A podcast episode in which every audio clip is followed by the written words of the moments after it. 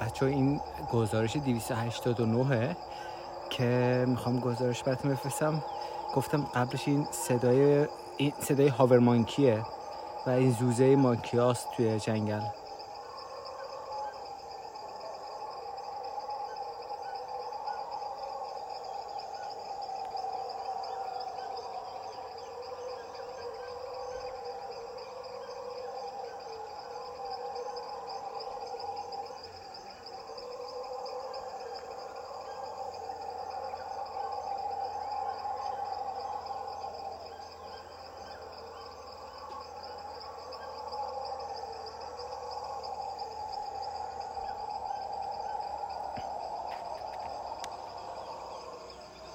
حالا من رسیدم یه جا، شب گزارش رو پر میکنم، فقط میخواستم این صدای هابر ماینکی رو بشنویم. بچه ها میریم گزارش رو ادامهش رو داشته باشیم. من روی دوچرخم و احتمالا صداهای محیط و اگه ماشین هم رد بشه صدای ماشین و اینها خواهد بود، اما اگه که خیلی ببینم که خیلی صدا اذیت میکنه، حالا یه تکش کوچولوش تست میرم، چون جاده سر بالای سرازیری زیاد داره، تو سرازیریا خب به تپ صدای باد خواهد بود. همین الان یه تیکه دارم سرازیری میرم، بذار اینو چک کنم، اگه که صدای باد میبینم که خیلی شدیده و اذیت کننده است که گزارش رو موکول میکنم به زمانی که یه مقداری ثابت تر باشم و نخواد نخواد که این همه صدای باد بک‌گراند گزارش بشه. مثلا اینو تست کنم. خب بچه این تست خیلی تست جالبی نبودش، خیلی صدای باد زیاد بودش و اون رو دارم جایگزین میکنم صدا رو. من بعد از اینکه از پیش در واقع رودریگز از پیش اون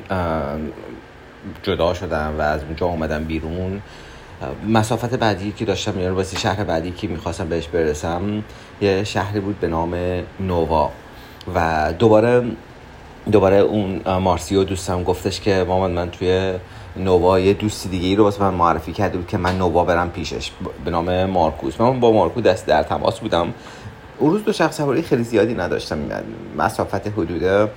نود و پنج کیلومتر داشتم تا تا نووا و برای نود و پنج کیلومتر هم خیلی نیازی نبودش که من زمان زیادی رو بذارم، کما اینکه خیلی زیاد نبود که زمان زیادی بذارم، کما اینکه جاده‌های این منطقه من عین این هفتصد کیلومتر رو که تو آمازون دو شخص سوار کردم هفتصد تا بیشتر شدش، فکر می‌کنم هشتصد خورده کیلومتر شدش، ولی اون از مخصوصا از روز دوم دو شخص سواری که داشتم تمام مسیر تمام مسیر تپه است، یعنی مسیر منطقه کلا همش تپه‌ایه و جاده جاده‌هایی رو که ساختن به تپا رو خاک رو بر نداشتن که شیب رو کم کنن، یعنی شما دویست سیصد متر میای سیصد متر سرازیری داری، سیصد متر سر بالا، سیصد متر سرازیری، سیصد متر سر بالا.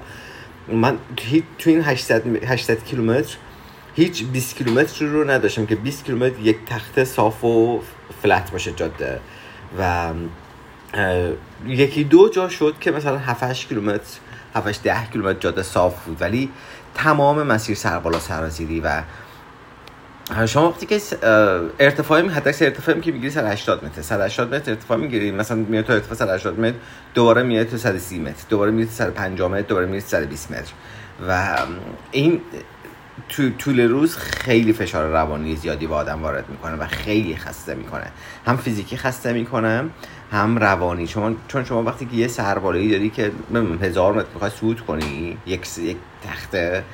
و ریتم میگیره، پات ریتم میگیره، با همون ریتم شروع میکنی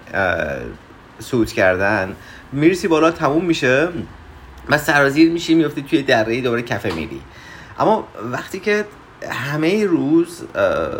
شما حداکثر ارتفاعی که میگیری صد و شصت متره، ولی انتهای روز میبینی که شما توی توی صد و بیست کیلومتر، توی صد و ده کیلومتر هزار و پانصد متر صعود داشتی. من هر روز بالای هزار متر صعود داشتم، یعنی حداقل صعودی که داشتم بود نهصد متر صعود توی هشتاد کیلومتر و متوسط بین یک و دو دهم تا یک و شش دهم یک و دو دهم تا یک و شیش دهم درصد شیب شیب یک نواخت جاده رو در روز متوسط داشتم و و این واقعا سخت بود. یعنی روزهای آخر دیگه اینقدر فشار زیادی بود، هم فیزیکی هم روانی، و یه دو جو به خودم گفتم اصلا برو باباش ماشین سوارش برو. خب بعد بر من یه جوری که محمد اینجاها اینجاها جاهایی که تو میتونی در واقع یکی از بخش های سفر، یکی از اهداف سفر، خب یه بخش دیدن طبیعت، لذت بردن، حال کردن، یه بخشش هم کار کردن دیگه، کار کردن روی شخصیت خودت، کار کردن روی ضعف‌های خودته. و بعد برام این بود که ما این جاها دقیقاً اون جاهایی که تو میتونی ظرفیتاتو بالا ببری، یعنی که تو تو اوج اوج شرایطی هستی که سخت اذیتت میکنم و خب خودخواسته هم هستش و خب میتونیم تغییرش بدی، اما میپذیری که به چالش بکشی. وقتی که هستش که شما وقتی که خودخواسته نیست و شما نمیتونی اون رو تغییرش بدی، ناگزیری ادامه بدی. ولی وقتی که خودخواسته اون رو انتخاب میکنی، اون فشارهایی که میگن فشارهای بیرونی که خودخواسته نیست و ناگزیریم از اون فشارها، اونها میزان رشد شخصیتیش توی اون فشارها خیلی پایین تر از فشارهای خودخواسته است و چون اونجا شما رو شما انتخاب نکردی، شما ناگزیر بودی که تو اون مسیر باشی. تو بهترین حالت میتونی که خب حالا که من ناگزیرم و توی مسیر اینو حداقل این رو با کیفیت انجام بدم، شاید انجامش بدم. اما وقتی که خودت شخصا انتخاب میکنی و خودخواسته فشار رو انتخاب میکنی و توی اون فشار خودخواسته کماکان تصمیم میگیری که تصمیم میگیری که اون روحیت بالا نگه داری و شاد نگه داری و اون رو ادامه بدی، این جاها دقیقا اون جاهایی که فرصت رشد هست، فرصت فرصت در واقع کار کردن روی شخصیت خودته. و برای من یه بخش از سفر همینه و این بود که ما تا خود مارابا که دقیقا جایی که این تپه تموم میشه و از اونجا بعد جاده صاف میشه تا خود مارابا برو. من مسلماً به خاطر شرط تایمی که ویزا دارم اینجا تو برزیل و سایز برزیل همه مسیر رو نمیتونم رکاب بزنم. من این بخش رو باید حتما با ماشین برم یا با چون من پنج تا شش هزار چهار هزار کیلومتر حداقل تا جنوب برزیل راه دارم و یه ماه ویزام گذشته، مسلماً نمیتونم. و از مارابا امروز برنامه اینه که با ما یه ماشین پیدا کنم، با ماشین خودم رو تا ساولوس برسونم. اما چیزی که هست اما چیزی که هست اینه که توی این اون اون بخشی رو انتخاب کن برای ماشین که تعارضی در واقع با اون تمرینای شخصیتی نداشته، تمرینای شخصیت نداشته باشه. خلاصه من از اونجا اومدم بیرون. شب قبلش هم بارون باریده بود، شب قبلش هم بارون باریده بود، هوای دم کرده، ولی توی جاده آسفالت که افتادم اون هوایی که بعد از یه مدت خیلی کوتاهی که اون رطوبت رو سطح جاده کم شد، هوا ابری بود و یک روز نسبتاً خنک خیلی خیلی خوبی داشتم. و اینکه بعد تو تو حالا اون شرایط تو اون شرایطی که تحت فشاری دنبالی میگردی که ببینی خب چه فاکتورهایی رو چه فاکتورهایی داره به تو کمک میکنه، چه فاکتورهایی داره به تو حس خوب میده. اون لطافت هواه، اون باد خنکی که تو اون سرازیریا بهت میخورد، همه اینها همه اینها کمکت میکنه که تو خب یه ذره یه ذره حداقل حس خوب داشته باشی، یه ذره ازش لذت ببری و و یه مقداری یه مقداری تو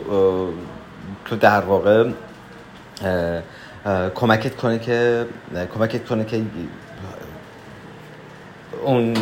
اون فشار روانی این چیز کم بشه، فشار روانی اون بالا پایینا کم بشه. و بعد از اون من اون روزو خب یه روزی که خب دوچرخه روزی که دوچرخه سواری می‌کنی، یه روزی که خب تو داری مدام مدام فعالیت می‌کنی، مدام داری هی رکاب میزنی و خودت تا بالاخره خودت رو برسونی به خودت برسونی به اون شهر. و بین روز اتفاق خیلی خاص زیادی نمی‌افته، بین روز تو همه روز رو همه روز رو فقط داری فقط داری رکاب میزنی و و کار خاصی نمی‌کنی. کامن کامن که میگم بعضی وقتا توی همون شرایط هم یهو میبینی که یهو میبینی که یه حسار خوبی داری، یه اتفاقای کوچولویی میفته که قابل قابل انتقال هست، اما اما مال همون لحظه است که همون لحظه اونا رو ثبتش نکنی فرصتش رو از دست میدی و عملاً عملاً دیگه اونا رو از دست دادی. و این رو به نوعی برای من یه, یه جاهایی اینی که یه جاهایی اینی که این کم لطفیه باعث میشه که نتونم همه اون اتفاقای سفر رو روایت کنم. من بعد از ظهر رسیدم به به مارکوس، رسیدم به اون شهر نووا و مارکوس با موتور اومده بود سر خیابون، منتظرم شد، منتظرم مونده بود. وقتی رسیدم به مارکوس از اونجا با هم رفتیم خونه‌شون، چون ایام کارناواله، ایام کارناوال یه تعطیلات تقریبا حدود نزدیک یه هفته تعطیلاته و تو شهرهای بزرگ کارناواله، تو شهرهای بزرگ که اون جشنایی که جشنایی که آدما دارن و خب جشناشون هم همشون شامل در واقع مشروب خوردن و رقصیدن، یعنی کارناوال کارناوال همش همینه، کارناوال جشنواره عشق و حاله فقط، یعنی هیچ توی شهرهای مثل شهرهای بزرگ که مثل ری... ریو، فقط توی خود ریو حالا ماسکای چیزی رو ماسک میزنن و لباسهای گروه هایی که میان و پرفورمنس هایی دارن، ولی تو شهرهای دیگه معمولا اینه که آدم ها میان تو خیابون میزنن و میرخصن و مشروب بخورن. بیشتر شهرهای کوچیک‌تر کارناوال به این شکل برگزار میشه و ولی توی شهرهای خیلی کوچیک که به نوعی تقریبا مراسم خاصی نیست، آدم ها میرن دور هم جمع میشن و از این تعطیلات استفاده میکنن که دور هم باشن. من مارکوس هم مارکوس هم خونه مادر بزرگش بودن و در واقع زن مارکوس و دو تا برادراش با همسرانشون و بچه هاشون همشون اونجا بودن و دور هم اونجا بودن. منم رفتم اونجا اونجا بودم شب و خب مهمونیایی که تو برزیل هم مهمونیاشون همشون اینه که دور هم بشینن آبجو بخورن و باربیکیو کنن. این مهمترین فاکتور و خ... مهمترین فاکتور دور همی و مهمونیاش تو برزیل. اون شب رو موقع خواب، چون خونه مادر بزرگش خونه خونه خیلی کوچیکی بود و خب اینم دو سه تا فامیل بودن، از دو تا شهر مختلف هم اومده بودن اونجا میموندن. به من گفتش که به من گفتش که ما اینجا خب جای زیادی نداریم و, و من وسایلم گذاشتم اونجا برای خواب. رفتم توی چیز رفتم توی دفتر شرکت مارکوس. دفتر شرکتشون اونا یک کمپانی در واقع یک چیز دارن، تولید کاکائو دارن. توی توی دفترشون اونجا من کیسه خوابامو زیراندازم بردم اونجا اونجا تو دفترشون خوابیدم. ولی فردای صبح فردا صبحش که اومدم دنبالم خبر خبر یه چیزی بهم خیلی بامزه بود. شبش بعد از اینی که خب می‌خواستن منو برسونن اونجا، همه سوار ماشین شدن، با اینکه خب همه نمی‌خواستن که بیان بیرون، همه‌شون فقط یه خانواده می‌خواست بره خونه‌شون، بقیه‌شون همه اونجا بودن. همه سوار ماشین شدن که همه منو برسونن. بعد سوار ماشین که شدن به من گفتن که تو می‌خوای مستقیم بری بخوابی یا می‌خوای بریم تو شهر بچرخیم؟ و من متوجه شدم که خب این دقیقاً همون دور دور خودمونه و دقیقاً مثل ایرانی‌ها که بعد که مهمونی تموم میشه میخوام برن چیز بلند میشه تو با ماشین رو تو خیابون دور دور کنن. من گفتم که من یه شب اینجا بیشتر اینجا یه روز بیشتر اینجا نیستم و و معلوم نیست دوباره اصلا برگردم اینجا تو یا بر همین من ترجیح میدم که با شما بیام و حالا برای خواب همیشه وقت هستش. که باهاشون رفتم که رفتم تو خیابون دور دور کنیم تا همه جا بسته بود. دوباره برگشتیم خونه همون جایی که بودم. من شب موندم اونجا شب بودم اونجا فردای شبم که اونجا بودم خیلی بامزه بود. یه نگهبان داشتش. این نگهبانه این نگهبانه واسه خوابش همیک وست کرده بود. من توی اون اتاق کنفرانسشون یه گوشی بر خاطر میزیرانداز انداخته بودم، خوابیده بودم. بسیار پادشاه برم دستشویی دیدم این نگهبانه از در از در در واقع دستگیره در ورودیه که اتاقی که من توش بودم استفاده کرده که همیکشو بس کرده و من در اتاق نمیتونم باز کنم. یه یه رو بیست دقیقه با خودم کلنج با خودم کلنجار رفتم که آخه چیکار کنم، حالا من باید برم دستشویی و یا بیدارش کنم یا هیچ در هیچ خروجی هم نداره، هیچ جای دیگه‌ای هم نداره، هیچ کاری هم نمیتونم بکنم و نه گلدونی هم گلدونی این دور و بر هست، نه هیچ چیزی نیستش که من باعث حتما برم بیرون برم دستشویی. در نهایتا بعد یه رو بیست دقیقه بیدارش کردم که در رو باز کرد که برم دستشویی. ولی فرداش که مارکتین اومدن دنبالم به من گفتن که ما میخوایم که اگه تو امروز اینجا بمونی ما میخوایم بریم باغمون و تو هم با ما میتونی بیای.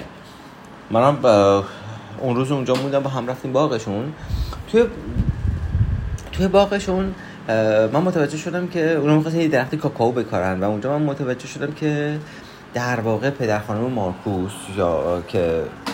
اون دو تا دو تا پسر دیگه هم بودش، اون مادر بزرگی که خونش هم بودیم اونم بود. پ... اون یک ماه پیش این آدم مرده و اینها اون روز می‌خواستن خاکستر خاکستر در واقع پدرشون رو پای یه درختی با یه درختی بکارن، یعنی یه درخت می‌خواستن به یاد پدر بزرگشون بکارن و خاکسترش رو پای اون درخت بریزن، یه درخت کاکائو. و من هم اونجا حضور داشتم و داشتم این مراسم از نزدیک می‌دیدم و این حس و حالی که اینها داشتن و و این بعد یهو بعد داشتم ویدیو می‌گرفتم، بعد یهو یه خود یهو خودم رو با وسط یک جریان دیدم، وسط یه اتفاق دیدم، وسط یه زندگی دیدم، یه زندگی که یهو تو وسط یه یه زندگی آدم‌هایی و وقتی اونها بغض میکنن، اشک میریزن تو به همون به همون شدت، نه به اون شدت، ولی مثل با اونها بغض میکنی، با اونها غمگین میشی، با اونها همسو میشی توی این داستان و و این رو کاملا داری تجربه میکنی، تجربه اون در رنج اونها رو داری از نزدیک تجربه میکنی و احساس غم اونها رو تجربه میکنی و میبینی که و من من وقتی مادر بزرگش داشت دعا میخوند و داشت راجع پدرشون حرف میزد، خب من زبونش رو نمیفهمیدم، ولی وقتی که نگاه میکردم دیدم که من هم همینقدر بغض دارم و و این همگن شدنه و این همسو شدنه با اون خانواده برای من خیلی حس خوشایندی داشت، خیلی حس خیلی تجربه تجربه شیرینی بود، اینی که تو آدمایی رو نمیشناسیشون، آدمایی رو که یک روز بیشتر باهاشون نیستی و بعد معلوم نیستش که دوباره آیا فرصت دیداری داشته باشی، دوباره اصلا ببینیشون یا نه، اما اما توی غمشون، توی زندگیشون تو میتونی میتونی به همون اندازه تجربه کنی، به اندازه خودت حداقل تجربه کنی دردشون رو. و بعد برگشتیم خونه،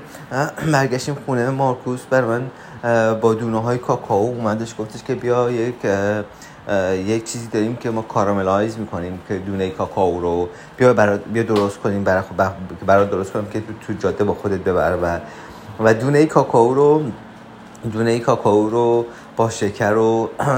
جوش شیرین و حالا با فکر میکنم یک مقدارم دارچین بود که اینها رو پخت،